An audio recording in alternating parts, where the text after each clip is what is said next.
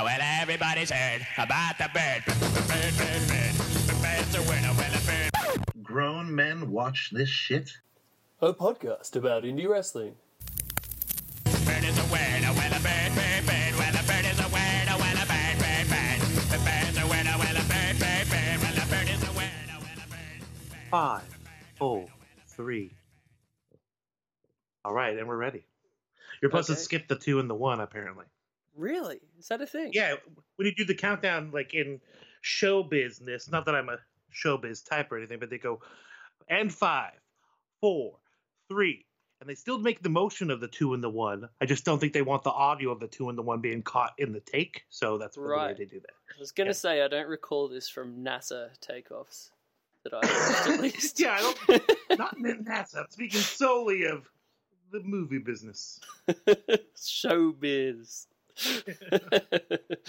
okay, uh, ladies and gentlemen, welcome to the, if nothing else, enthusiastic podcast. That is, Grown men watch this shit.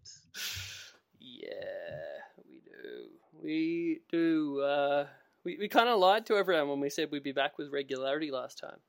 Yeah, hey, you know what? No, we're back to the regular schedule of irregularity. That's That's I, what I, we I, meant. I, wasn't clear. That's what we meant. Ah. Uh, Everyone that thought they were going to get a podcast on the time that we say it's going to come out. Come on, guys. Jeez. Yeah, it should happen. Oh, so, uh, I'm going to.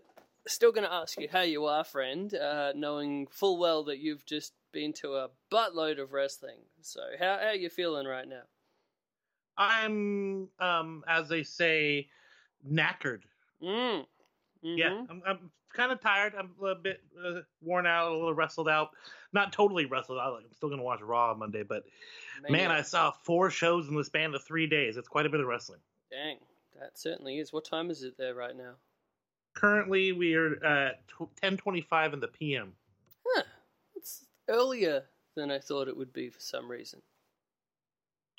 Yeah, I guess you know, uh, early. time zones are crazy. Yeah, and you know, like Sunday shows, I guess generally finish a little bit earlier than other shows. Yeah, normally, uh, like whack, they typically run on Sunday, but they have a start time of four, Mm. whereas uh, the the Defy show today or the Wrestle Summit two show today started at five. Right. Okay. Well, let, let's just jump right into that. So let's let's run everybody down all of the shit that you you went to this weekend, and for just a by the sounds of it, a crazy weekend for the Pacific Northwest wrestling scene, right? Yeah, and there's even a show down in Portland that I missed uh, that took place today. But yeah, so first uh, we had on Friday three two one battle, which had special guest Effy in the house. and him and uh, Eddie Van Glam had a pretty crazy match that ended up uh, with a choke slam into a pool of Jello. The match had everything. Does Does Eddie Van Glam still have his uh, his Van Halen inspired gear and Always, of weird course. thong gimmick? Oh, that's that's his jam, man. Thongs, butt stuff. It's Mhm. Eddie Van Glam in a in a uh, what the- they say a nutshell. Is that I was looking for the colloquialism, but it was Yeah. escaping me. I, I think that that's pretty well it. Has Has he Yeah, grown yeah. back his hair? It's not totally long. No, it's like a little spiky do.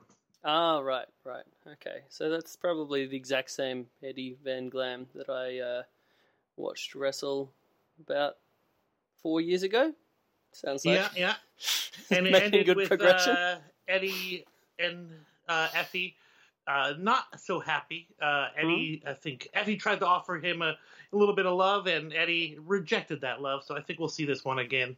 But yeah, Wow. man, uh, three to one's always a good time, and yeah, no shocker, it was once again a great time. Lovely, lovely. Uh, so uh, what what was next on your platter? Oh, then we had uh, Whack without a cause up in Everett with a special Saturday show. They normally don't do that. yeah, Uh, they, they, were like the Sunday show gimmick, right? Yeah, but you know you're running Wrestle Summit that weekend, so you got to make some changes. Um, and let's see here, pulling up the card for that. That also featured Effy and uh, Ricky Stark. right. Yep, and then also Ricky Starks and Logan Stunt. Oh yeah, Logan was also on uh, the three two one show, and he took a, a dive off a ladder and literally almost landed on the top of his head. It was Wait, he took so a dive. fucking scary. Yeah, he took a dive off the top of the ladder and almost landed on the top So- of his head. Like, So he caught someone jumping off of a ladder onto him and somehow managed to land on his head. no, he t- he himself dove. Oh, okay. I mean, yeah, yeah, he dove Right. off of a ladder and then either a didn't rotate fully or not many people there to c- catch him adequately. I think it was the former, not the latter. Uh, but yeah, almost spiked himself directly on the ground. Holy crap, that was scary. Oh, yeah, that's never fun. But yeah, the the wax show was dope. Uh, Ricky Starks, people have probably seen him on Power. He's fucking awesome, dude. Are you familiar? Um, I I should be, but for some reason a face is not matching the name. I, I've loved NWA Power thus far. He's the one with the guy who came out with the really the really good promo. Uh, I think it was on the second show. That's like. so this show is basically known for having the best promos in wrestling, where everyone does a really good promo, and he Yeah, is the he guy with the a best. really good promo. yeah, yeah, you know Ricky Starks, Stroke Daddy. People remember. You're, Ah, just yeah, yeah, yeah, okay. yeah, yeah. I, I remember him now. When you said. Stroke Daddy, that that's what got it. Yeah, you remember those pet names. I know you. Mm, But anyway, I, I say I'll- Austin Idol is still number one, but you know Ricky's up there.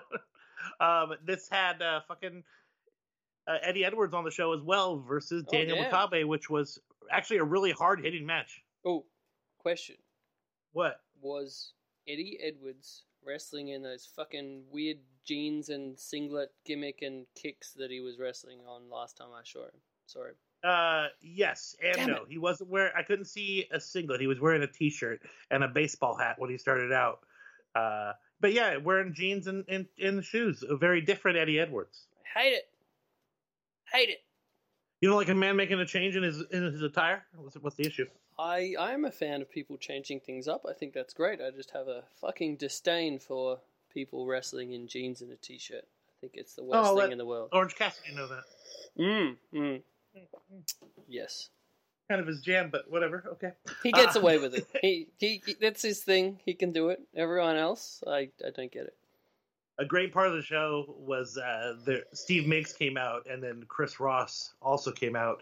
They kind of were jarring back and forth and decided to have essentially like a Survivor Series style matchup later in the show. Ooh. But they didn't mention later in the show right away. They just picked their teams, had everyone come out, and after they're done picking their teams, everyone went to the back. It was fucking Everyone's like, "What? I thought we were getting a match here." Oh well. yeah, it was fucking great. Like it definitely wasn't intended to be that awkward, but it kind of made it hilariously funny that it was so awkward. So they're all kind of all just like, "Oh shit, okay, uh, see you guys later." Great. And then uh, another match that I think honestly a lot of people should book, even not even just in the Pacific Northwest, was fucking Jarrell Nelson and Chris Bay. Fucking Jarrell Nelson is a powerhouse who's super athletic. Dude, he's jacked up to the gills, and then Chris Bay is just fucking great. He's three years in the game, and he's just fucking tremendous. Nice. Yeah, I'm I'm not particularly familiar with either of those guys, but good for them. You should seek it out. Mm. Hmm And then uh, later in that day, we had Wrestle Summit too. So I took the trip from Everett, Washington, down to Seattle, Washington, and uh, I didn't want to drive all the way home, so I got to the show epically early and uh, decided to walk around and find some food. And I got, Smart. I found a taco truck, Ooh. and uh, a homeless guy guilted me into buying a quesadilla. So I. Case, hello, Colin. Shout out to Colin, the homeless guy who got a quesadilla. What up, Uh, Colin? yep. So I ate my tacos and then I head back to the show. But they're super excited to watch Meiko Satomura. Oh, fucking Dude, let, let's cool. explain to people just what this Wrestle Summit is. It's a bit of a big deal. I'd say it's probably one of the preeminent events uh, that you guys get on the West Coast over there. Yep, yep. annually. Uh, this is the year dose, so hopefully it will continue. I, it was once again a success, so I can't see it not be. So Um, it's but like it was Defy, PCW, and uh, depends. That's Yeah. that's the where it peppers in. Like somebody else could show up. This year, the third installment was Progress Wrestling, which was cool. Uh, I guess they only really offered up Meiko and uh, is Jimmy Havoc still considered a progress guy? No. No, no. Yeah. Yeah. So really, it's just Meiko, but Jimmy was there as well. And then so that's uh, interesting because like their progress at this stage is pretty well just kind of like the kind of crew where they're they're one of the few groups that are allowed to use the UK NXT or NXT UK contract guys, right? mhm. Um, so not getting those guys, there's it's a but yeah, I guess Meiko, just Meiko. Yeah. Yeah. That's what it turned out to be. But hey, th- she defended a title that belongs to them, so I guess it works, you know. yeah, yeah, I guess so. Uh, but yeah, uh, dude, Sonico and Jimmy Havoc was pretty freaking incredible. I'm not going to run down everything that would happen in the match, but uh, pretty insane spot at the end with two chairs laying on their side stacked together that some people got put on. So, uh, fuck, pretty deadly. And welcome home for Sonico after his nice trip to Noah. Mm, indeed. What can I ask you? What What are your thoughts on Jimmy Havoc at the moment? Because he's uh, been been kind of a bit of a um, what's the word? Kind of like con- contrasting opinions kind of dude through the AEW run, I guess. Initially, a lot of people were excited to see him, but I, I don't know. Like, I, I wonder if like the buzz is kind of worn off on him or what. I mean, what do you think? Um, well, I mean, I think Jimmy's awesome because, but he presents what he presents. Like you're gonna get a Jimmy Havoc match, which is you pretty, pretty straightforward. Some gimmicky shit, some hard hitting shit, not a ton of finesse. And I mean, if you're going to Jimmy Havoc to expect a bunch of finesse, you're out of luck usually. You know what I mean? Hmm. And so, some guy described him today as just a guy with a shitty haircut that gets drunk. And I like Jimmy Havoc, and I can't put him down like that. But the guy does like to have a, a beverage. As uh, what do you think? Are you are you down do. on him right now? Um, yeah, I mean, I was kind of like a little bit. I was intrigued with the AEW run because I mean, I, w- I was a fan of Jimmy Havoc way back, like early on in the Progress days when he had that that epic feud against Jim Smallman, and and through that with um, Will Ospreay and his um his former tag team partner and stuff was kind of like the epic year long feud that that Progress Wrestling was basically built off of. But Yeah. and then I was I was pretty into him at, at points in MLW as well. But um, I guess it just got to a point where it kind of like he's just like, oh yep, this is the Jimmy Havoc shtick, and like once you're kind of like not that wowed by the craziness of the spots, and you've seen him do like the the paper cut gimmick and all that kind of stuff, it just uh, I don't know, it gets a little bit old, I guess. So I, I have People not been a fan of the damn paper, a while. the damn fucking paper gimmick. Yeah, it's funny what things like will, will get a, a good reaction like that, like on the the cool indie kind of shows, um, like uh, your you know more intimate kind of like uh, shows where it's like everyone kind of knows wrestling, they're there to have fun, they're there to get drunk off their ass, and they just don't get quite as over in like a bigger setting, I guess. Um, but yeah, you're right. Every time I've seen him on like a, a smaller indie show do do that move, always gets a great pop. Yeah, this one he actually went out in the crowd and took somebody's uh, merchandise, the poster that they got from the event and the meet and greet, uh, and used that, which almost kind of made it like you realize this poster is not going to be as stiff actually to the paper, but, but everybody still fucking pops. They don't care. yeah. Yeah, it was actually a really tremendous match. Like no bullshit. It's nice. say what you will about Jimmy Havoc and maybe sticking to his shtick, but it was still a really great match. Hard hitting and Sonic was awesome. Mm. mm. Very good. Um, Yeah, the, yeah. who el- I I heard um, the Satomura Nicole Savoy match was a bit of a disappointment. What was going on there? I personally was a bit disappointed. I was a bit disappointed. I don't know. Maybe it's just Nicole can't hang with Meiko. Hang I was my gonna dog say- basically, we have the greatest female wrestler in the last what ten to fifteen years. I would- I would say she's pretty much held on to that reputation for that long. Probably since like what Manami Toyota. I'd say she's like been in that spot. Um, so if you're not having a great match with Satomura, I would probably put that on the other um, other elements of the match personally. But I don't know, maybe that's Yeah. not fair. Uh, no, I certainly was hoping for more. Uh, but the Douglas James and the Jake Atlas match, that one Yeah, really. that I thought that would have delivered because like they're Yeah. two guys that know each other very well, probably worked one another what like dozens of times at this point. Um, and yeah, I'm a, I'm a big fan of Douglas James. yeah, dude, he's fucking great, man. Small guy, but like, you couldn't get more muscles on the guy. He's fucking ripped and tremendously athletic. There's like just some guys out there are ridiculous. Uh, actually, I need to forget to mention it. Jet Knight, a guy who worked at Whack, that Mhm. guy is so fucking athletic. He's probably gonna get signed up quick. He's only been wrestling for like two years, so if somebody gets them in their system, they're like almost like a, sh- a not can't miss wrestler right there. Right. Now, now, when you say athletic, it's a lot of different types of athletic in the world of uh, indie professional wrestling. You know, you got your high spot kind of dudes. You got your dudes that can just do some crazy, insane, like agility type stuff. You got your more gymnastic type guys.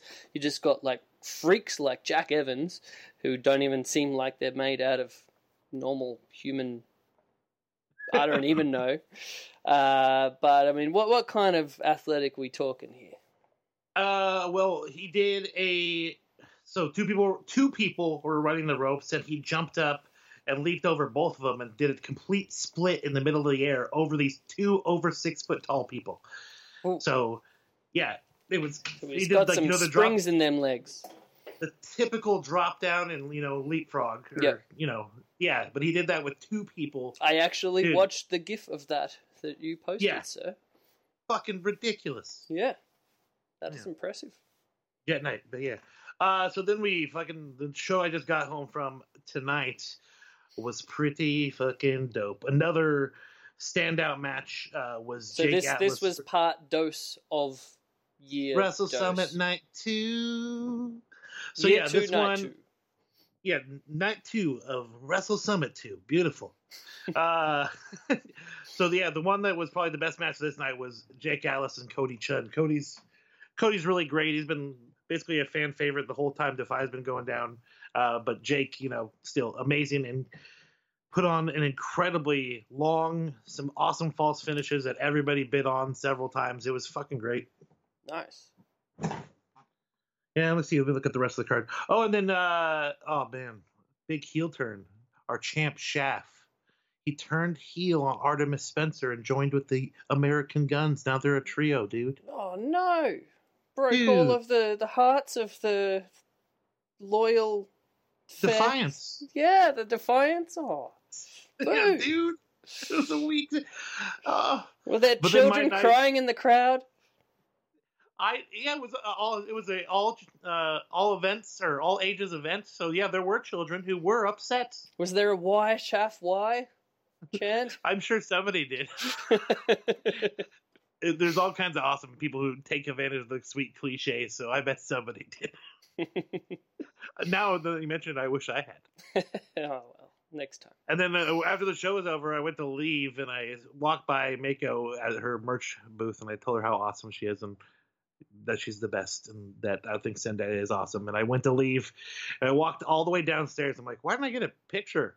And I started walking back up and I got halfway up. I'm like, no, it'll be weird to show back up and ask for a picture after all that. So I started walking back downstairs again. I'm like, you know what? No, fuck it. Then you went back up the stairs. What kind of opportunities do I have? So I went back Exactly. up the stairs and I got the picture with her. She was so fucking nice, amazing. I'm so glad And then- you did. Yeah, and then I headed back down the stairs, and the guy, who, there was a guy who was holding the door who saw me literally do all of that in my head. And so I go, man, you watched me do some mental gymnastics to give myself the courage to go get a, get this picture. And he looked at it, and goes, I'm so glad you did, dude. That's the best. yeah. I I, literally relate. was so nervous. I was shaking, dude. Like Yeah. when I met Flair, I was super nervous and I was shaking a bit, but with her, like I was just like, holy crap. Yeah, ev- everything I've heard, everyone says she's just the nicest human. Um, Mm. But uh, that that's pretty. That's awesome, both for you and for this show, because like I don't know many other uh, podcasts that uh, cover Sendai girls as much as we do. So, Yeah. and you got to you got to, to meet and get a photo with the uh, face of of Sendai girls. That's awesome. Yeah, yeah. They call the uh the chick from Game of Thrones the mother of arm or of dragons, so I'm gonna Mhm. call Meiko the mother of arm drags.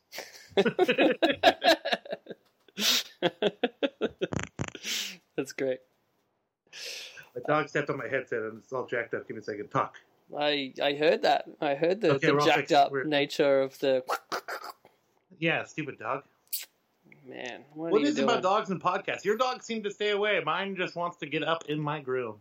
Yeah, yeah, yeah. You, yours is hot tagged into the, the place of disrupting the podcast, and my dogs have just decided to be really good uh, Yeah. for the last little while. So can't complain.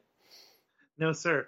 But yeah, dude, uh, end of the weekend, amazing to even think about that four year or three or two years ago, having this many shows packed into one weekend with this level of talent was unheard of. Yeah, And now it's just to imagine fucking- that in like the, the years before Defy was a thing, like Yeah.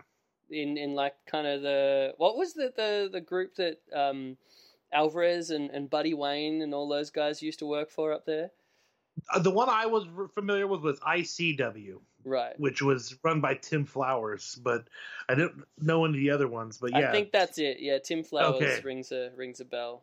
That's hilarious. How many bloody ICWs have we had over the years? it's a very common acronym for sure. Uh, uh, speaking of ICW, did you see the uh, the last couple of awesome match announcements for ICW New York coming up?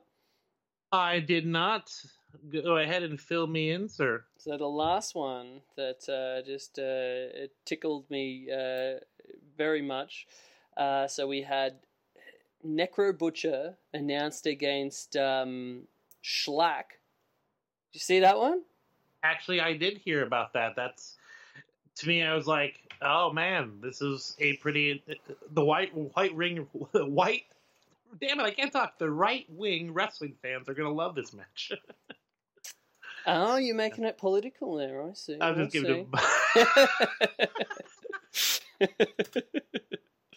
oh, I see there. Yes, taking it there, are we? Sorry, I was, I was just busting balls. I don't give a fuck. I am. I am also. but Uh, yo, that's just pretty gnarly. Those guys are gonna beat the fucking tar out of each other. I'm I'm just so happy to hear that um, Necro is like coming back on his own terms. You know, like I um I've I've been such a big Necro Butcher fan for the longest time, and um, from all accounts, he's just a fantastic dude. Um, I I, fr- I have friends who are, are quite close with him, and um, yeah, they've just uh, one of those guys that's like a confirmed good dude. Um, and I was I was really happy with how we actually got out of wrestling. Uh, with the, um, the I never actually got confirmation, but you know the rumor of, of him winning the lottery and then um, being able to, to retire. And no, he won like po- he won like a poker championship. poker championship, right? Yeah, like online poker. Like he's super good at online poker, I guess. he's he's like a genius level guy. He's in, has an incredibly high IQ, so I'm not too surprised by that. But um, You always find that surprising with the guys who make a living and getting punched in the face. Like, you, Yep. that's a smart person. Wow, that's a shocker. But hey, to each their no, own. I, I know multiple guys like that. Like um, uh, not to to name drop, but when I was in Japan, I, I got to have dinner with um Violento Jack, and he is just an insanely smart guy, like insanely smart. Um, same thing like uh, Mad Dog, like the the Australian um, famous deathmatch wrestler, also very very smart. So Oh yeah, yeah, it's it's kind of weird how that happens. But yeah, it was like with Necro, he he didn't really get to kind of have that that big kind of like end to his career that I feel like he deserved. Um, bro. Sorry to interrupt. what? Uh, update. Mm. Meiko just followed me on Twitter. Hey! Holy crap! at Good thing she can't understand what I'm saying. oh, that was a terrible joke. A, oh, oh no, no, Oh. made it racist. Oh, jeez. out. I really, really respect her. I should have said that. That's okay. I don't. I don't think you have as many people out to get you for uh, potentially racist comments as uh, Jim Cornette does. So I think you'll be all right. Dude, uh, there used to be a guy who trolled me on Twitter all the time. Used to go tweet other wrestlers who followed me and say, "Hey, I see you follow Jaims Vanderbeek. Do you know he likes to use the N word?" Which I know he does have. Any, he had no proof of that, but he would tell everyone. Oh, is, that is that is just the the most Twitterist thing of all Twitter things. Oh, it was so funny. Like not funny really, but in more of like, I can't believe this is occurring. Yeah, exactly. All right, so so back to this uh, ICW New York show. So this is the the big show on uh, the January fourth, uh, twenty twenty. So occurring Jersey City. I just pulled it up. exactly occurring the the same day as Wrestle Kingdom. I would assume we don't have too much of a clash considering it's on the other side of the world. Um, but yeah, there's the same venue that that we uh, got to see Spring Break at uh, this past year. Um, so in addition to Shlak against Necro, we've also got Chris Dickinson against Chris Cross, uh, which I think should be awesome. Like they- they're Not kind of Chris- like the same dude, Not Chris right? Cross. That he used Chris to use Cro- that name, right? His name is Kevin Cross. Kris Kross is the rap group. Really? I Yeah, swear he at it's least. Di- It's Chris Dickinson and Kevin Cross. All right, I uh, believe you Chris may be Cross. correct on that one. Warm it up, Kris. I'm about to. Warm it up, Kris. That's what I was born to do. Yeah. Oh, that's so the best. Are you saying That's he the best is, clip of Bandito Jr. he is not a hip hop duo formed in the early '90s of Chris Mac Daddy Kelly and Chris Daddy Mac Smith? Yes, sir. oh, fun. oh, that's Um, good stuff. Thank you. Yep, yep. You're welcome. You're welcome. Uh, so yeah, they're pretty much the same dude, I think. Uh, both uh, Cross and Dickinson. I like They are two badass motherfuckers who do a lot of kicking. hard hitting, intense. Uh, I I am really down for that match. And then the match that I'm the most excited for, Loki against Masashi Takeda. Holy shit! That is pretty nuts. cannot wait for that show. I, I've personally been a big fan of ICW New York lately. They've really been growing on me. Yeah, the the shows that we have watched, or I think we watched maybe one or two, have been a fucking fun events. Yeah, man. Did, did you watch? This is going back a while. I don't think we ever discussed this on the podcast. Sometimes we watch things, listeners. Sometimes we watch things in preparation uh, for a show, and then you know life gets in the way. We don't do the show, and then we forget about the things that we watched, and we don't even talk about them. Uh, Yeah. Such as as this ICW show that we watched from a couple of months back. Uh, between Eddie Kingston, the main event was Eddie Kingston and Daisuke Sekimoto, which to me was like the greatest Eddie Kingston match I've ever seen. I love the shit out of that match. I think I I think we did watch. I swear I watched that because I know Chris had a Daisuke match. Two that we watched, right? yeah, yeah, yeah, yeah. Yeah. He did. I swear I wore that watched the Eddie one too because it was the one that you put over like one of the best Eddie matches you've seen forever. They were both from the same weekend because the Dickinson one was on the, that big uh, Beyond uh, Americanrana show, and Yeah. the Kingston one was from the night prior at ICW. Yeah, I'm certain we watched that. Yes, sir. Yep, that was great. I think there was also like a great uh, Dan Maff match with uh, with Nick Gage, where they um, played up the, the Nick Gage injury, but he just kept on ballsing his way through. I really liked that. And I remember there was other stuff on the show that was great too, such as every. Speaking of Dan Maff, Mm. uh, we should touch base on what do you think of his re-signing with Ring of Honor? Oh, I'm so happy about it, man. Like Maff uh, is one of those guys that I was such a fan of back in the day. Um, obviously, like the the Hit Squad was like such a huge thing, both in early days ROH, uh, like Jersey All Pro, like all of that that Northeast scene at the time. Um, then in ROH, like yeah, the the great team with BJ Whitmer. Um, the Prophecy with fucking Christopher Daniels. yeah, exactly. And like just so many just random matches in ROH from back then, like four ways and shit that had Dan Maff in them that were just fucking awesome. Like he was great. And then he disappeared for a long time. I actually saw him on the first ever Beyond show that I went to um, up in, in Providence, Rhode Island. Uh, I got to see yeah DHS teaming together, which like got me in all of the nostalgic kind of ways and just made me real happy. then again, he was kind of just like pigeonholed in that that some of those smaller groups up there, and like ICW, and not really doing anything on a national scene, despite him being like fucking awesome. Um, well, you remember what happened with, out, the rumors? Yeah. yeah, well, it was what the rumor that homicide even put forward, like, and now they're Well, working apparently, together. yeah, he was he was blackballed from, uh, and again, rumor and spec- speculation, but uh, Yeah, the word was that he was um, blackballed from any show that Homicide was on uh, for for unknown reasons, rumored to be him getting with like Homicide's niece or Underage. something. yeah, Um, but yeah, obviously, water under the bridge. Uh, Yeah, since must have been now they're on like so many shows bullshit. together. Exactly. I was just, I wish there had been some sort of them. Maybe it's better they just tried to sweep it under the rug, but there are people who call Dan a pedophile still because of that shit, and they.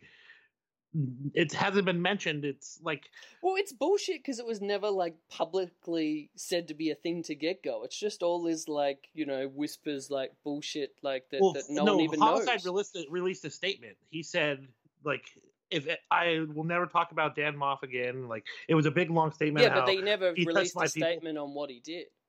No, and that's what I mean. Like they should, there should have been something to clear the air because they basically marred this guy's career for a lot of people's eyes. You know what I mean? Like those are kind of accusations, even especially when it's coming from someone close to the the the victim that people take very seriously, and to not really know how it all shook out. I'm glad Dan Maff's back, but I've heard I saw a bunch of people like saying, "Oh yeah, ROH is hiding up another pedophile." Man, that's bullshit. I that that's something that really annoys me, like especially about wrestling Twitter, like people that will like get up in arms about something that like and and like choose to fucking use this as their their point of of outrage for something they have fucking no idea what actually happened. Like Yeah. at least if if you're going to be outraged about something, at least have some sort of like knowledge of what you're you're being outraged about. They're just being fucking crazy about some speculation of, of some rumor. It's bullshit. The only logic I think that could possibly be what occurred is maybe homicide's niece made something up that I'm, this is all speculation on my part because is the only way I think I could rationalize these rationalize these two people working together again is he she made accusations homicide of course assumed to believe his family member. Dan Maff probably eventually cleared his name and they decided to you know move on. But when no nothing is made public about how it shook out people like the, like the people online are gonna speculate and then make accusations uh, unfortunately i just wish there was because i'm one of those people who's curious i love dan maff and i i don't want to support somebody who now i don't believe he is a pedophile but had those accusations you know what i mean Yeah, I I just if if there's no solid you know evidence to any accusation or anything at all, I'm like no I don't know. It's just weird. But like Well, that's that's the story solid. of a independent wrestling, right? But there It was no accusation. accusation. There was this, homicide there was he never actually came out and said, "Hey, he fucked my underage niece." Like he never Well, actually sure. said that. yeah he said in a pro- he said fucking with my family Yeah, yeah, yeah. So it was very vague, so we don't know. But I mean, that's like the history of independent wrestling. Like, you, you have, and, and I can confirm this from working in various shitty Australian locker rooms over the years. You, you can have dudes where someone like fucks someone's wife or whatever, and then there's heat, and then a guy gets blackballed and whatever, and then like next thing you know, they're they're back and they're they're buddies and they're working a program over it. Like, yeah it's, it's the weirdest thing, but it's like so just that that is independent wrestling right there, you know. Well, I hope it was something that was a misunderstanding and not just that they decided to water under the bridge about something insane because that's fucking insane. But I'm glad to have Dan Maff back because he's always he was always a tremendous athlete. The guy fucking in- incredible for a man his size. Yeah, hundred percent. I, I see him in a lot of ways similar to uh, the the PCO redemption story. Um, Oh, that could be interesting. in uh, yeah, like a lot of correlations, right? Of a, a guy who, who really should have been something huge, uh, but you know, bullshit uh, pre- prevented it.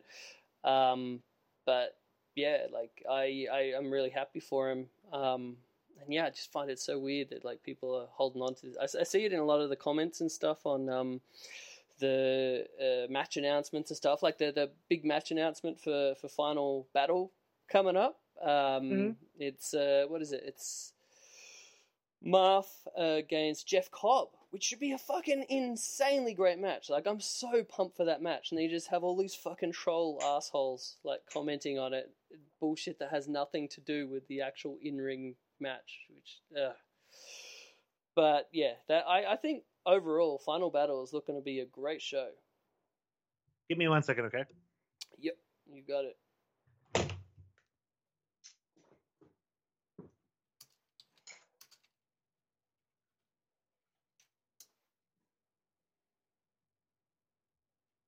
I uh, should probably be filling this time with uh, talk.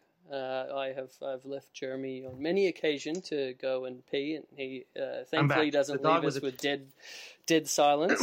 so The dag, the damn dag. the dig. The dag was biting me uh, feverishly, getting to the table, licking my delicious jalapeno cheese from my tortilla chips. I couldn't have it. I had to stop him. Yeah, that that sounds delicious. By the way, I've just realised Mm. I'm quite hungry. Mm. Famished, famished. Yeah. So other than that, Dan Maff against Jeff Cobb, which should be fuck. That that's my kind of match, man. Just two Same. big big boys fucking slugging it out, suplexing one or another. Uh, just man, that's that's going to be great. Uh, Flamita and Bandito against Villain Enterprises of Flip Gordon and uh, Marty, which could potentially be Marty's uh, last uh, match there, but we'll see how that shakes out. But in ring, like that, that should actually be just a fabulous pairing. Um, Dragon Lee against Shane Taylor, which is just fucking bizarre, but should be good. I mean, I've seen uh, like dudes have great matches with Shane Taylor. Uh, what, what was that one at uh, the the anniversary show this past year where Shane Taylor just had a shockingly great match? Hmm. Uh, I have honestly no fucking idea. Let me pull it up. I want to say Uh, maybe Cobb. I think Cobb and Taylor they had just a great great match. But yeah, so ROH anniversary show. yeah, yeah, yeah. I'm looking it up. Let's see if my memory serves me correctly. This is where we need the. Uh, Yep, it was ROH versus Jeff Cobb. Yeah, man. This is as someone who has had many concussions uh, and also has ADD. Remembering stuff can be tricky for me sometimes. So when I You fucking pulled it off though, dude. yeah, I'm real happy with myself. Thanks, man. uh, then we have uh, a grudge match of Matt Taven against Vincent. No, not uh, Virgil slash Soul Train Jones. This is uh, Vinny Marseglia, which uh, apparently he's changed his name. Uh, that that I, I didn't know that uh, the kingdom was not a thing anymore. Apparently, it is not. Uh, Has- Yep, yep. Haskins against Bully Ray. uh, I have never been looking forward to a Bully Ray match during his entire uh, ROH run, with the exception of that, that final battle match last year against Flip Gordon, which was actually fucking awesome. Uh, but yeah.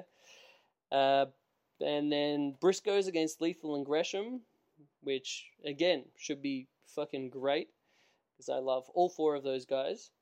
And then a main event of Rush against PCO for the ROH World Championship. That's. Do you, do you think that is there's a title change coming in our hands or in our future? Uh, I don't know. It's an interesting one. I like. I definitely think it's going to be a brawl type of crazy match. Like, because they're really the only good Rush matches, um, or Roosh, I should say. Uh, in terms of the title changing hands, uh, I, I yeah, I could see it. I'd, I'd do you be- think they'll give PCO his own personalized title with PCO's face on it? I hope not. And uh, it's got a it's got electric lightning shooting out of it. Oh man, will they charge like fucking six and a half grand for replicas of it? Oh, you saw what I was getting at. I did. I I got your reference. Fucking a, dude. Uh, anybody who actually buys that deserves to be kicked directly in the penis. Like, Yeah, not even the balls. Like, does hard erect penis just kick? I um I saw your your post about that on on Twitter about saying, hey, if you have that kind of money, just put together Yeah. a wrestling show. And then I was like, yeah. And then I like read the comments, and one of the worker was workers was like, hey, actually, if you're considering buying that belt, please don't have any fucking thing to do with, With the show, with yeah, the promoting of wrestling. And I was like, yes, It's fair very point, strong. fair point. yes, indeed. Oh man, yeah, that's. I, I'm I'm mainly concerned with, with this belt, right? For the, the wrestling fans with you know disposable income, quote unquote, Yeah. who have families. They're the ones who I'm concerned that will be buying this. Who, you know, hey, I could put this money aside for my child's education, or I could buy this fucking fiend belt. Yeah. Fucking hey, man. Yeah, they're, they're And anybody who walks into public wearing that thing, people are like, like, that's not a status symbol, dude. Everyone knows how dumb you are. yeah, can you imagine seeing that guy at WrestleMania weekend? Fuck me. I'm like, fuck you, dude. I think it'll be publicly acceptable to just throw things at them. yeah, I hope so. Just throw trash at them. You just see them, and then just a barrage of trash everywhere they go. And I realized when the new bell came out that the new Bray Wyatt kind of sucks. Yeah. Like, it, it, I didn't really like the theme song is cool. The entrance is neat. hmm The mask is pretty cool. But overall, shit's kind of hokey. Yeah, It's like Oh. a hat on a hat on a hat. I, I made that reference before, but it literally is like they're giving every possible gimmick to this guy, and it's just so overwrought. It's ridiculous. it. Yeah, I hate it. I um made the mistake of uh, watching Survivor Series uh, with the guys uh, last week. Um, and normally I, I stay away from those shows. And then I, I had a last minute thing where I was like, you know what, this is this is an opportunity to hang out with your friends, to have a nice time, to socialize, and this bullshit show's just gonna be on the background. And hey, by the standards of a WWE pay per view, this actually looks like it has some promise. So you should go, go on, go on and have a good time with the guys. I'm like, all right. This, this is the internal dialogue that I had with myself. So I go and the fuck, I hated that show so much. Um, everything that I was looking forward to disappointed megally. Um, but yeah, I think the thing that offended me the most was just that, just the overall everything about that fucking Fiend Danielson match. Just the red lights, the bullshit, the oh man, I, I hate that gimmick. I don't know how people got excited about it. Actually, no, I understand because some of those fucking Firefly Funhouse segments were, were pretty inventive, groundbreaking, even in some ways. But Mhm. yeah, I just fucking hate that character and I hate everything about it. The red lighting is, I think, really what killed it mostly. Like when he came out and faced Seth with the red lighting, and no one could really see what the fuck's going on. I think everyone's kind of like, "Hey, wait a minute! I think we've been tricked. like this is not good." Yeah, I think it's got yeah, go away heat with me after the uh, Hell in a Cell thing. And I, mean, I I, think a lot of people. yeah, I think a lot a lot of people are coming that way. Uh, I enjoyed Survivor Series overall as a entire entirety as a show, but yeah, I didn't care for that particular match. Mm, mm. And is uh, I I question whether he actually has a, uh, a dental background to be pulling off the uh, the mandible claw maneuver that he has started doing. yeah, leave that to the professionals, Bray Wyatt. that brings me to the the last um last Dynamite episode with uh, Mm. Britt Baker. Uh, the the running joke of uh, every single time she is a, on screen, at some point someone has to say, "Did you know she's a dentist?" Um, to the point there was actually a chant in the crowd of "She's a dentist." Yeah. like making it not a, a- an actual part of her gimmick, but having it be her entire gimmick. Like, there's nothing about her that says dentist. She just says she's a dentist. It's so dumb. I actually like it because, like, the, You the- do? yeah, because like, hear me out. All right. The flip side is the Vince style doing this, right? Like your early '90s period where you have the fucking Duke the Dumpster Droese, you have the fucking IRS man, you have the the fucking Isaac Yankem. Isaac Yankem. That well, that was what I was going to build up to. Uh, Okay, but, but anyway, that's all right. But yeah, basically everyone who just has this wacky occupation and that is the entirety of their character. It's totally two two dimensional. Uh, in in no way do they have anything else in their life other than just being a fucking trash man or a oh, what was the other one? Repo man. That was that was my favorite for the Bob Holly. Remember, he was a race car driver. Yeah, right. But like, a if they're fucking doing that, why are they wrestling? You know, Yeah. is, is it to like spread their their brand so that they can? It would actually work to the opposite of the Repo Man because everyone's going to know, you know, what he is when he's coming to get their shit. Well, also think about Duke the Dumpster Droese. Like, what kind of freelance garbage man is? Was fucking, he just showing up at different places. Like, guys, I know how to drive the truck. Just let me work. I guess in in his defense, you do the garbage early in the morning, so you have the rest of the day to to you know do wrestling and take bookings. but I would just thought the whole thing is so fucking dumb. You know, it's the type of thing where you look at it and you're like, it, it makes you embarrassed to be watching wrestling it's so ridiculous. No, actually, Duke, Duke the Dumpster Droese would literally have to book both his wrestling matches as well as his dump, dumpster diving or dumpster cleaning. Like, I feel like I'm going to be that'd in be town hard to line wrestling, up. so do you guys need any work? What? I feel like that'd be difficult to line up. yeah, exactly. How does it? He must have a planner. Yeah. But overall, I just thought those kind of two dimensional gimmicks are fucking stupid. Whereas with the way they use it for Britt Baker, is that she is a, a wrestler, she is, you know, a, a character, she's a person. Um, you know, and she, you've, we've seen kind of the the her having the initial success and then struggling after the the loss to um to what's her name the the champion at the moment who was very good Riho. Riho, yeah. Um, and yeah, like she she's an actual three dimensional person who happens outside of wrestling to be a, a dentist, which is more brought up as like an interesting trivia side note as opposed to just the totality of her character. So, But she wears a doctor's coat and has her finishing move called the lockjaw. It's uh, well, I mean, you gotta you gotta take advantage of it for marketing purposes. oh, true, true, true. you know, you imagine Marty in marketing is like, "Hey, come on, we got to use this," and she's like, "No, I don't want to." He's like, "No, it'll Like- sell shirts." All right, fine, Marty. Yeah, she's. We can't have her just wrestle as Britt Baker. We got to get that DDS in there. Okay, we'll do it. Wait, is she? D- it was Isaac, Isaac Yankem DDS. What is she? It's like Britt Baker DDM or something like that. DD, She's like a different. She's a different kind of dentist. Britt Yeah. Baker. I don't know. I um, I did find it interesting the the tidbit of from the, the last pay per view they were at, or she she or maybe one of the Dynamites, whether they were in a ho- hometown. I think it was one of the Dynamites leading up to the pay per view, and they said about the tidbit about how she used to actually study in the, the amphitheater thing above the uh, that that particular venue.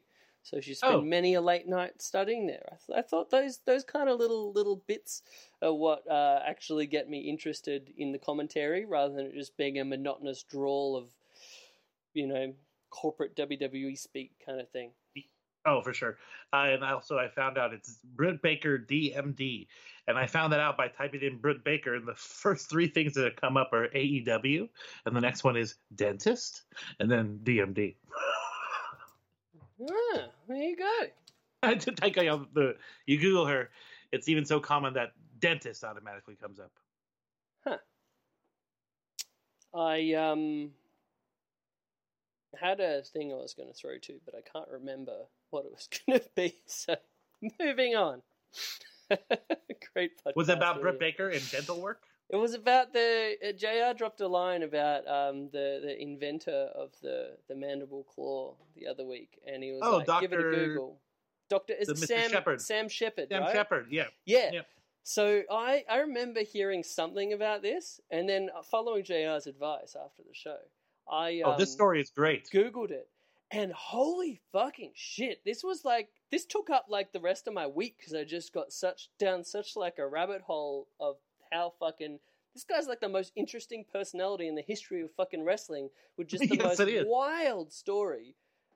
I it it blew my mind, man. Like for anyone that doesn't know, so Sam Sheppard was actually a um like a, a neurosurgeon, right?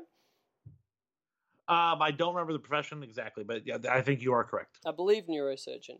Um, successful neurosurgeon in uh, a, small town.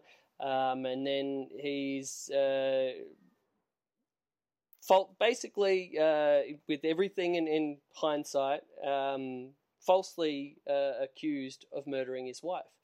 Um, now, this that's a, a whole ridiculously big thing in and of itself of the actual way it went down.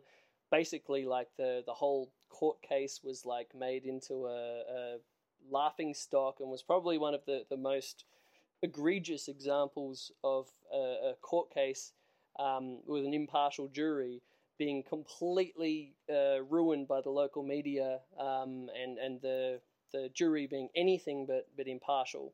Um, and then yeah, he spends like ten years uh, in jail for, for fucking murdering his wife. When it actually came out, uh, most likely it was the the handyman who was, or the gardener, I believe, that was working on their, their house. But anyway, who who happened to murder a whole bunch of other people.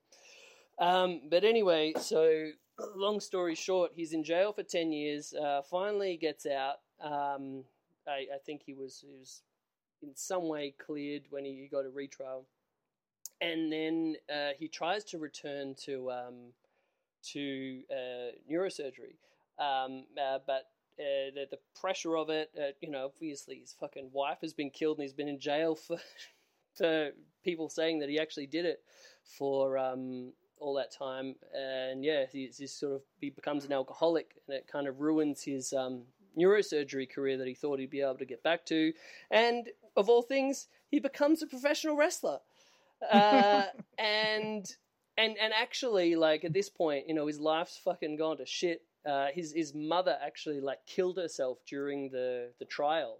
I found out where because she thought, oh, my son's fucking killed his wife, and she she kills herself. His father dies of cancer um, during the trial as well. Um, and yeah, just an insane story. And then yeah, he, he comes out, his life's gone to shit. He becomes a professional wrestler and like goes by the, the gimmick of, of the the killer. Because you know what else are you going to do? I guess you take advantage of, of the, Guy's the fucking brilliant.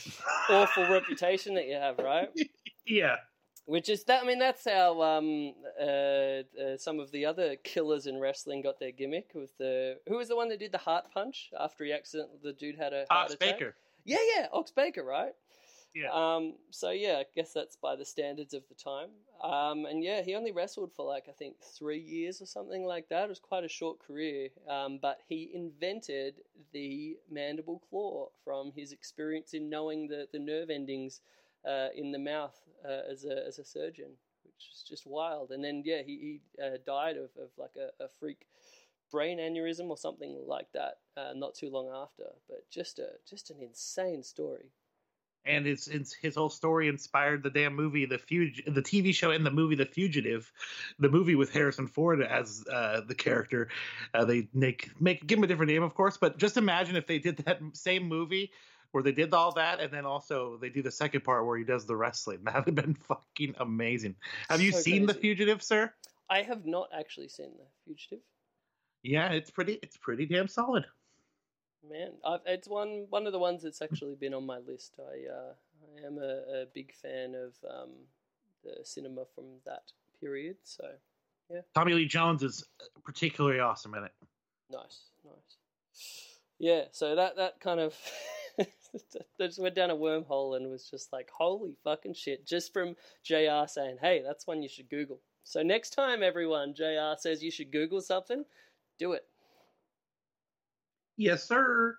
uh, like right. like you know the the phrases you might use to refer to people from certain continent or areas of the, the world you know you might want to google that I felt so bad with all those pieces of shit piling on him.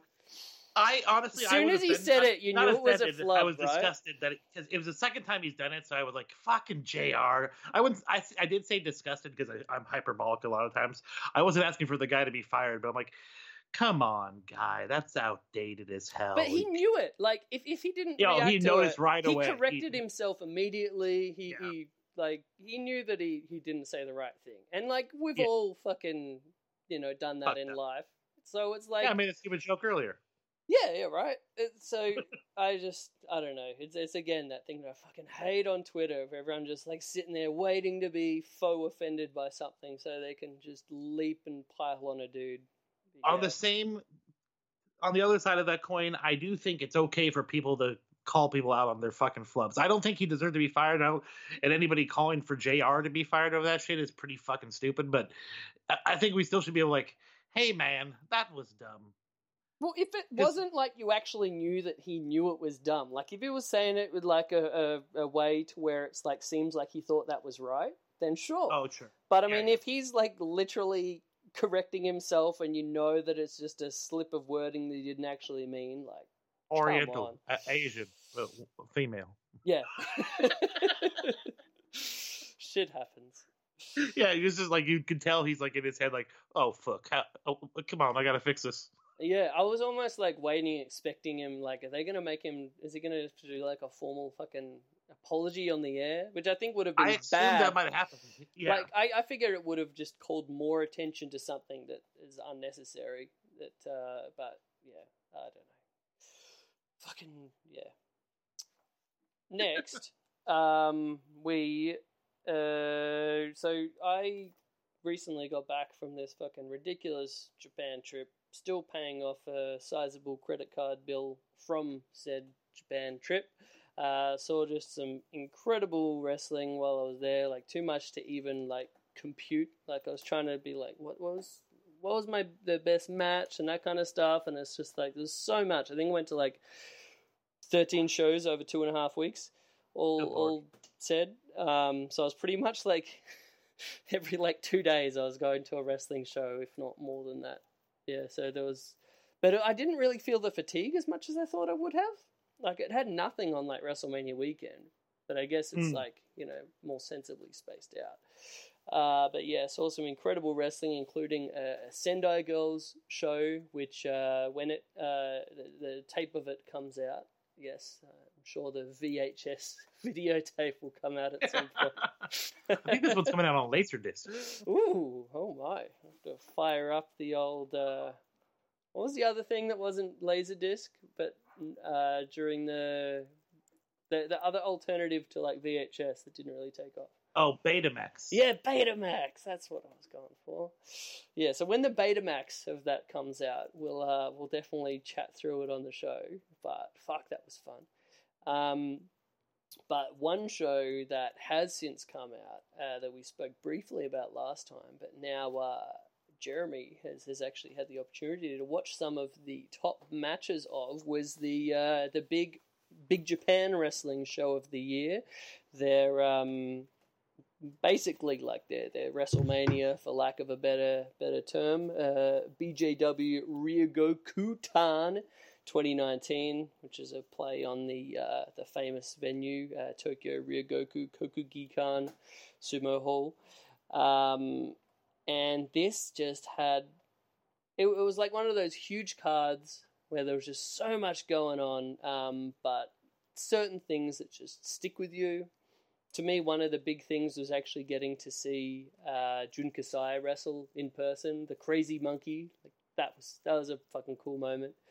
Um, there was a, whole bunch of awesome shit, but uh, one of the big things that a lot of people were talking about was uh, the return of uh, Walter, previously known as Big Van Walter, uh, from when he was working in uh, Big Japan many years ago uh, with his old uh, tag team partner, who actually in his last match in Big Japan, uh, they teamed up Daisuke Sekimoto uh, against uh, this one was against Yuji Hino and Yuji Okabayashi in just a big boy hoss fest slugfest fucking. I, I love this so much, and and you, you got to watch this one as well. Uh, please give give me your thoughts. Um, uh, dude, hoss fight for like the perfection, like the Mm. epitome of that is what we had here. it was fucking great. Those uh, both the Yuji guys are. I, at first, I couldn't tell them apart uh because their names are so close. Uh, and like, but the the guy with the red hair, Mhm, he is a fucking yeah, he's a fucking beast. A beast. The other guy who I had never seen before, I was more impressed with him. Who, Right. What's his last name again? So that's Okabayashi. He is actually. Daisuke Sekimoto's former tag partner. Uh, Okay. They were have had like some amazing matches over the years. Sekimoto and Okabayashi, affectionately known uh, as a team as Strong BJ, which I always wanted to buy the shirt of their tag team. that would have been great. yes. Um, but yeah, they, they've had just uh, they're, they're probably like the best big boy hoss tag team of all time, in my opinion, which is pretty pretty lofty. Um, but yeah, so so now they're, they I mean they're just as good opponents as they are tag partners, kind of thing. So I thought every one of their exchanges was fucking magic. Yeah, there was some stuff there I should have written. We were going to discuss this after I had watched it right afterwards, so I didn't write anything down. But there were some spots that were really especially impressive by him. Like nothing comes to mind. I apologize. This is terrible podcast material. There was stuff I wanted to talk about, but now I can't talk about it because I don't remember. Yeah, I so, guys, I hope you enjoy that. I I did uh, because I I watched it live. You should, we should post these ones up so people can check them out. Yeah, yeah, yeah. We'll share the links. Um, but yeah, I was there live for this, but then I, I watched like fucking eleven shows after it, so it was kind of just like this foggy, distant memory of like I remembered the big guys beating the shit out of one another and it being great, and that was Yes. kind of like the extent of my memories. Um, so I, I also gave it a, a rewatch when when you watched it, um, and it was great because it. Uh, it's cool because it kind of refined my memories. I'm like, oh yeah, I remember loving that, and I remember loving that. Like I think just the general escalation of intensity through this match was one of my favorite things, and, and the the strong division in, in BJW that that's what they're fucking best for, you know, starting out with the smaller stuff and just building up, up, up, up, up, kind of like the um the old All Japan Kings Road style uh, in that way with your your classics of like you know Kawada, Misawa, Taue, Kobashi, those kind of dudes. Um, but like starting out with the little things and building up, up, up, up, up, um, and and little when they got to the chops, you know, like the big boy chops, it's just one of the best They sounded things like you'll ever see. gunshots, dude. They Yeah. sounded like gunshots going off. Like, how was that in person? And the oh, it's so good. Like that. That was one of the things. Like it's so impressive just seeing this these masses of humanity in person. Like because you can see it like that they're big dudes when you're watching the the you know video of it. But like when you're actually there in person, you're just like. These are big fucking meaty men that are hitting each other real hard, and you can actually, you know, hear the the impact of like your forearms and your chops and shit like that um, that doesn't translate quite as well on uh, on film. But oh man, just that the spectacle of it was was one of the best things. Um, and yeah, they've all just got such enormous chests. So there's a lot of room to chop, you know. yeah, and the Daisuke like that neck stacked upon those shoulders. It it looks so weird. He's just he's he's built like an L or one of those action figures, not the LJN ones, but the other line. You know what I mean? I know the ones you mean. Yeah, exactly. Yeah, he's built like that, man. Okabayashi as well. Like they're both Oh, just for like sure. They must have the same lifting regimen. Yeah, yeah, yeah, most definitely. Um, yeah, like the the chops. There was a great bit that I actually did take note of here, where um, Yuji Hino, when when Walter was doing his big big comeback and doing his Walter chops, which you know next level, Hino actually caught one of Walter's chops, only for his partner Okabayashi to then chop Walter in return while Hino was holding his arm. Which I Yeah. just I loved that bit. So so simple, but you know That's great. so great. And then uh, the, to me, the, the highlight of the match, um, you know, it's it's one of uh, Daisuke Sekimoto's signature things uh, at this point, where he does the, the double German suplex of like Mhm. his tag team partner who's holding the other guy. But to see it in a scenario with just the fucking massive humanity that was Yeah. this, like doing that like double decker German suplex, like you imagine the idea of just like deadlift German suplexing Two human beings. that are that big? Like that's Yeah, gotta I know. be like a two hundred and fifty kilo fucking German suplex. Or yeah, more. I just just consider it with regular human beings is insane enough, but then you have the size of those. I actually it's Alicia, watch this. He's gonna suplex his opponent, who's or suplex his partner, who's suplexing his opponent. She got a good kick out of that. Oh, so good.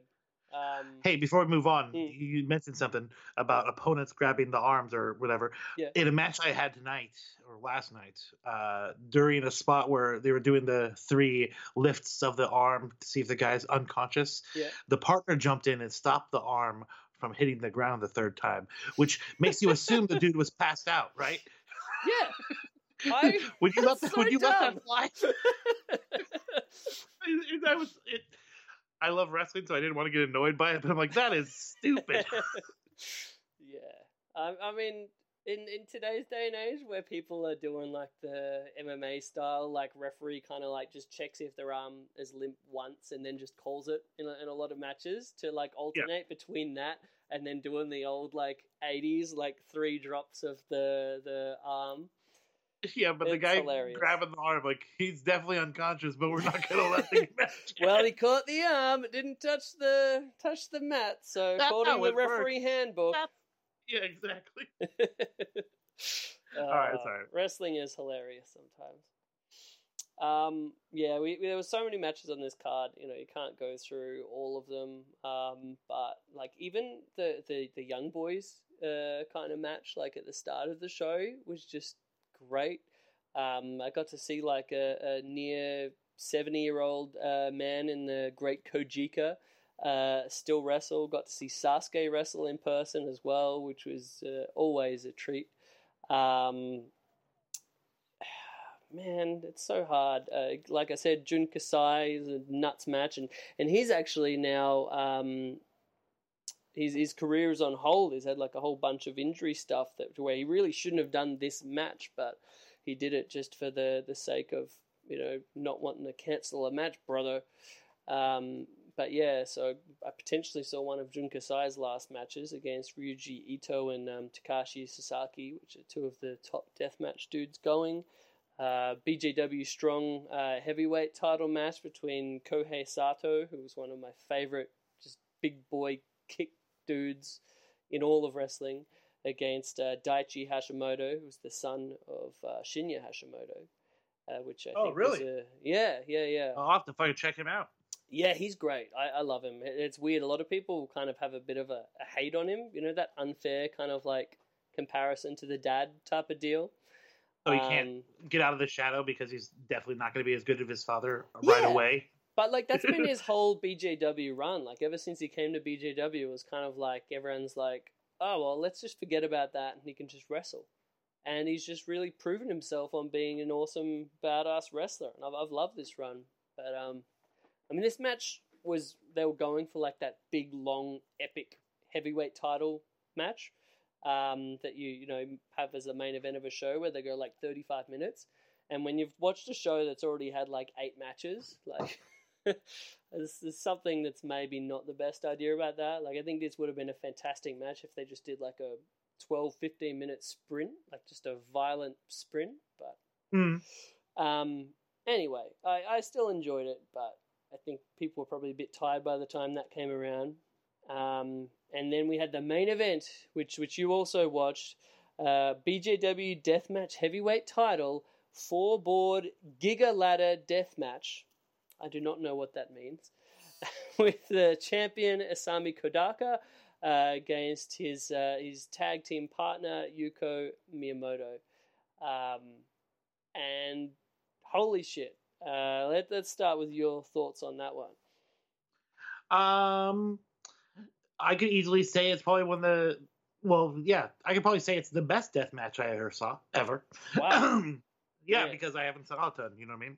High praise. And there was actually there was legitimate psychology built into this match, Mhm. and some really cool spots that were uh pretty inventive. And then, uh, fuck, not I mean, you could The tell guy these have- guys, like, even outside of deathmatch wrestling, you could tell, like, from watching this, these guys are just two fucking awesome wrestlers, full stop. hell yeah. Yeah, definitely. Because there was some like real wrestling that I wow, I would not expect that in the death match ever. Yeah, yeah, right. Completely different to, like, the independent um, American presentation of deathmatch wrestling. like uh and i did enjoy that there were guys around to assist with moving stuff about. I did enjoy that. Uh, You know what that felt the- like? You you called that out. So you messaged me and you were like, I love that like when they're doing spots on the ladder, there's just a bunch of jabrones like holding the, the ladder Yeah. in place. And I compare it to kind of like when you're going to a, a a theater show, like a Broadway show kind of thing, and you have the dudes who are like wearing the dark clothes for like when there's puppets and shit like that, and you just pretend they're Yep. not there. It gave Yeah, all the same they're all wearing black. It was perfect. and then one guy even came in to help uh, drag the the nail the bed of nails at one point, and I was Yeah. like, "All right, cool. I, that's what we're doing here. I don't give a fuck. I enjoy it." And the bed of nails was fucking great. Yeah. Uh, I really enjoyed enjoyed the uh, the boards of the little like spiky things that they have. Like, Oh, I they showed were those those, Alicia. um, they were the, the what do we call them? The um because they're they're, they're intended for the the flower making thing in Japan. We talked about it on a previous episode. yeah, but those things kan- all like lined up on them. I think that's the name of it. But all across the board, fucking sick. Uh, it's fucking bananas. Did you see But the yeah, bit the- where um Kodaka he took the first bump onto the the, the Kenzan disc gimmick things. Um, like that whole boredom, he took a bump, and then he only had one stick in his back, which was not like in the middle of his back. It was like right down the bottom, like pretty much on like hit the bottom of his fucking tailbone. And I'm like, can you imagine a worse place for that to That was so painful. And then they were doing uh, snapmares with strands of barbed wire wrapped Mhm. around each other's heads. Like, fuck, I never saw that ever, and that's incredibly inventive. Definitely. And and interesting tidbit for you, this match so these guys are doing this match and they're very limited because in Sumo Hall, like one of the most um, uh, renowned uh, venues in, in all of Japan, uh, obviously well known uh, because it's like such a, a huge venue in the history of sumo. Um, and it also has a, a great professional wrestling history, but because it, it's like such a, a famous thing, and because of the the sumo tie-in, they have some rules when they have deathmatch wrestling where they have certain limitations. Where the the two things are they're not allowed to use glass and they're not allowed to use fire. So normally in this kind of match, you would see uh, about a dozen light Glass tubes, panes. panes of glass, like all that kind of shit. Um, and I'm not saying you know you can't have a good match without those things, but just a, a interesting bit of a, a tidbit that, that they were kind of like weren't able to use that kind of stuff. And I did like the Thumbtacks as it- well are banned. Was it the finish or got close to the finish when they put all th- three of the gimmick boards on top of the bed of nails and then move on to that shit? Like, That was hilarious. That made no Yeah. sense. I guess it hurts more if we just layer them all on top of one another. yeah, like he's not going to feel the nails now, but you know it's cool. It looks badass. Kenzan. Kenzan is. Uh, Oh yeah, yeah, that's the thing. name, yeah. You're close. Uh, I was, thank you. Um, one of my favorite parts was before the match even started. Did you watch that incredible highlight video? Like the, the hype video for the match? Oh fuck! I think I had. I think I was kind of like. I think I had it on, but I wasn't paying attention because I didn't know the story. It was great because it like went through their, their history as one another with one another and like going back to when they first started wrestling and when they had their first match against one another in like 2003 and they showed like high school pictures of them and stuff and it was funny when they showed the, the picture of young Isami Kodaka he just had like such a young little boy face everyone in the crowd just laughed it was just great. great. The other amazing thing, the the music for the most part of this hype video was fucking Green Day, which I popped so much for. What song was it? Uh, one of the, the early Green Day songs from before when they sucked. As like before when they sucked. Yeah. great, great use of the English language there. But I, I always like I liked before American Idiot Green Day, um, and then I hated them thereafter when they I felt like they were sold out bullshit punk and they weren't real punk anymore. I don't feel they were ever really punk, but I've always enjoyed them. That is very And- true. Very true. Yeah, but uh, yeah, Green Day. I've always liked them. I liked American Idiot uh, for a minute until it got every single song got became a single and was played to fucking death. I think that's really what created my disdain for Green Day. Now that you mentioned, Yeah, it. dude. Um, but yeah, outside of uh, Green Day, this this hype video was just amazing. Um, and yeah, really kind of like told the story for the match of like these guys being both, you know, great tag team partners, great friends, and they're not having this match because they've had some sort of, you know, bullshit, sticky kind of a, you know, one turns on the other or anything like that. It's just like, you know, we're, we're best friends, tag team partners. One of us is the, the champion, and the other one is going to do everything he can to win that belt, and we just respect one another, and that's that's the story of the match. And I, The- one spot during the match uh, that I did out loud say, "What a fucking idiot!" is when the dude put the ladder around his head and then used it to to block the the chair the guy was swinging at him. Like that is just gonna hurt you, you dumbass. well, uh, yeah, I think that the final bit of that spot was him actually, yeah, he Yeah, hit, hit like, the oh, thing, and he was like, "Oh fuck, that didn't work." Yeah, It's so good. Um, there, the other Kenzan spot, apart from the one in the tailbone slash ass, was where um, uh, I think again it was Kodaka. He took the the Kenzan, just stuck right in his fucking forehead, and as soon as it Mhm. got in the forehead, it was just like just pouring blood like a faucet. And I was like, whoa, whoa, Yeah, those things are fucking gnarly. yeah. And then it always has like the gross thing where they like try to pull it out and it doesn't come out quite uh, uh, too easily. No. And then like he was trying to pull it out, and then Miyamoto comes and like just hammers it back in. it's, a loving tag Sick team fuck. partner right there.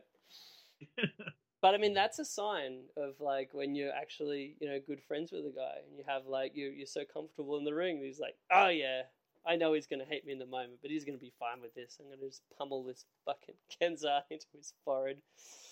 Oh, deathmatch wrestling. It's something else. Yep. And then uh, one of the craziest finishes I've ever seen. What do you think of this? The uh, top of the ladder, which is a it was a tall ass ladder. It was good that they had those uh, those um, phantom dudes holding it in place because Yeah. uh, Kodaka go went right to the top, like the the full on Jeff Hardy, like top tippy top rung that you you know if you read the instructions on the ladder, they say never go up there, but he did, and he what did he do? Yuko Miyamoto is uh, downed in the ring. And he did the fucking flying knees, like the Shima style knees that people normally take for a standing opponent he took it he did it to him while he was down so he pretty much went from the top of a ladder landing on his knees on top of the dude in the center of the ring which fuck he obviously really doesn't like his knees I audibly said, "Holy fuck!" yeah pretty much sums it up Ugh. Then, and then uh, after I, Chris and I talked, I said, "All right, I finished watching that match. Now I want to watch the hotspot." And he goes, "Dude, you did it wrong." I mean, I could I could understand how you could see, you know, like just name um prestige name wise, you know, it's a pretty big deal that Walter's on this show, and I could see most people who, don't aren't, aren't extremely familiar with Big Japan be like, oh yeah, of course the Walter Daisuke Sekimoto match would be the main event. Nope, I, wa- I I didn't assume either was the main event. I just watched. I clicked them in the order they showed up in my timeline as I scrolled up in the messenger. And also, uh, luckily enough, the the hostile style fight was awesome enough where I wasn't totally blown out. You know what I mean? Like sometimes Yeah. you see a crazy hardcore match or a death match, you're not going to try to watch two guys just or four guys just slam into each other. But it it definitely you know it lived up to expectation. Well, it was good because the matches were so different. Like they were Yeah. both great matches, but they were just so completely polar opposite of one another. So, and I mean that's what I love about wrestling, you know, the variety. Hmm. Um, yeah, this seeing a match like that in person, just with all of the craziness and gimmicks and blood and blah blah blah blah. It's like again, just the spectacle of it. You're like, that was fucking cool to be part of. Damn right. But I'm glad it um it translated and you enjoyed it so much on the, the watching of the video of it. yes, sir. Yeah. Uh, all right. Well, that. Uh, do you, you have anything else you wanted to to cover, or Um, nothing. I do want to. Uh, maybe I can build this into plugs if we're going to close out. I do have one thing I want to bring up. Oh yes. Yeah, man, I finally pulled the gun and put together my own little T-shirt shop Woo! on T TeePublic under the name Pentagonzo. So I'm gonna be doing like cool shirts of like old school guys or all Japan, New Japan guys, comic book stuff, bootleg, old school WCW, uh, jobbers from the WWE and WCW, all kinds of cool weird shit. And so check it out, Pentagonzo. awesome. I did the the British Kendo Nagasaki. Now I may have to do the other one too, so I don't know. Do you ever see the weird unmasking video of British Kenzo, um, Kendo Nagasaki? I did, and it was fucking weird and amazing. I loved it. Somebody brought it up to me after I posted the picture, the picture I used to make the shirt. I posted it. They goes, Right. "Oh, that's such a creepy picture. Have you seen his unmasking?" I go, "No." When checked it out immediately. Holy crap, that was awesome! Like wrestling needs to be that serious about goofy ass shit like that sometimes. Mhm. That's another name actually for all of our listeners at home in a JR mode of Google something. Fucking Google just the, the life story of uh, Kendo Nagasaki. It not you don't need to read too much. Just read the Wikipedia page. But fuck, that's an interesting uh, story of a guy. Yep, yep. Uh, but back to Um, your uh, your store. That's so good, man. I um I was really happy to to see it. I was quite impressed by your your initial designs. Um, can I ask what what made you settle on T Public specifically? Uh somebody I know uses it Mhm. and had good success with it and it seemed really cheap because it cost me literally no money to put it together. I just have to upload my designs and I make two to three bucks a sale. So and I'm just sitting here doing nothing Nice. and Nice. some money's rolling in. So yeah, uh, I'm gonna be doing. Uh, I found this really cool picture of the four pillars, uh, so I'm gonna do a shirt for that. It looks, I, I think that'll sell pretty good. It looks fucking dope. Awesome. Ah, speaking of um four pillars, I saw like there was one of those bullshit things of asking people who their um their Mount Rushmore of, of wrestling is, and that was like Yep. going around, and I'm like, oh, I'm not even gonna fucking read this bullshit. Um, uh, but my favorite thing was Jonah did a, a, a post of seeing like fucking people talking about their their Mount Rushmore. There's already a four pillars. And he just Oh, yeah, posted the, the picture of um yeah Taue, Kawada, Misawa, and uh, Kobashi, and I was like, fuck yeah, that is my thoughts on the subject exactly. Uh, what is the other? The, what's uh, Shinya and Kawada, Misawa, and somebody else? What is their group called?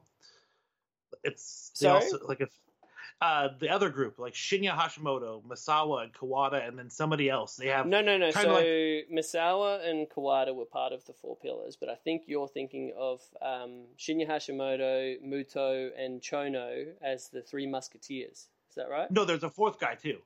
There's a fourth person in There's the picture. four I forget who it was. Musketeers. No, I think they, it was another name, like another group name. Let me pull it up here. I'm intrigued. Somebody called it. Keep talking, I will find it. Gap filling time. Well, I'll fill this time with my plugs. Uh, so, as always, you can check out my stuff at Chris Things on the uh, Instagram, uh, also on the Twitter, but mainly the Instagram. Uh, a lot of wacky uh, wrestling art. Um, I've actually been quite busy lately uh, with a really fun uh, artwork for an upcoming uh, art show based uh, around uh, three of my favorite things that are not wrestling in uh, cowboys, uh, space, dinosaurs, and uh, aliens. Well, that's four things, but anyway, I guess the space and aliens go together, you know. So, yeah, that's that's been a really fucking fun painting to do, uh, which uh, I'm actually taking into the uh, exhibition uh, bar uh, tonight. And uh, yeah, I'll, I'll be posting that on the Instagram soon, so you can en- all enjoy the uh, space western dinosaur magic. I found the picture. It is What is it? Uh, Muto. It is Misawa. It's Shinya Hashimoto and Chono. So I was wrong about Kawada, but I don't see what the name of the crew is. But I somebody when I posted the picture said they had kind of like the Four Pillars or the Three Musketeers. They too had a name for that four man group. Right, because that's that's a I was- weird one. Because that's like a you've got two dudes, you've got half of it New Japan and the other half All Japan. who really Yes. didn't have anything to do with one another apart from being um, rivals, I guess. It's the four of them all together standing together wearing black suits. Oh, mate, that was probably from. Um, there was an amazing video game that came out in the early 2000s, which was one of my favorite King Japanese wrestling. Yeah, yeah, King of Colosseum, Just one of the greatest video games ever, but just captured because it had all of the different groups in it, which was just insane. You think of it like American wrestling game wise, if there's like one official game that comes out and it has like ECW, WWF, WCW, Smoky Mountain, like how Yeah, does that even work? Great. but this was this was actually done and released on a, a video game, and they had like all of the big legends as well, which is just yeah, great video game. Well, But yeah, that that was but- that pose of them together looking like yakuza mob bosses. yeah. Um, it was basically awesome. from that in the yeah the publicity of it. So But cool. yeah, well, thanks. we thanks for there. sticking out while I try to find this damn picture. Yeah, that's that's what we do. People are like, why why do you guys, you know, just keep on uh, going on about something you can't think of? Uh, and well, I think it'd be disappointing to people if we didn't, you know, stick it through and find out what we actually thought we were bringing up. You know. damn right. Ah, all right. Well, uh, thanks for for listening to this episode, folks. Thanks for uh, holding on out. We've had another little little drought of um, of podcasting for a brief moment, but we're back, and And we make no promises. That way, you'll be surprised if we do show up regularly. yeah. I feel like we we could just be a nice surprise. You're like, I don't know when the next episode is going to be. Oh well. Oh, look at that! It's like a little There present. All right, buddy. Well, thanks everybody, and get swifty, ladies and germs. Bye. All right. All right, buddy. I think I need to take the dog out to pee.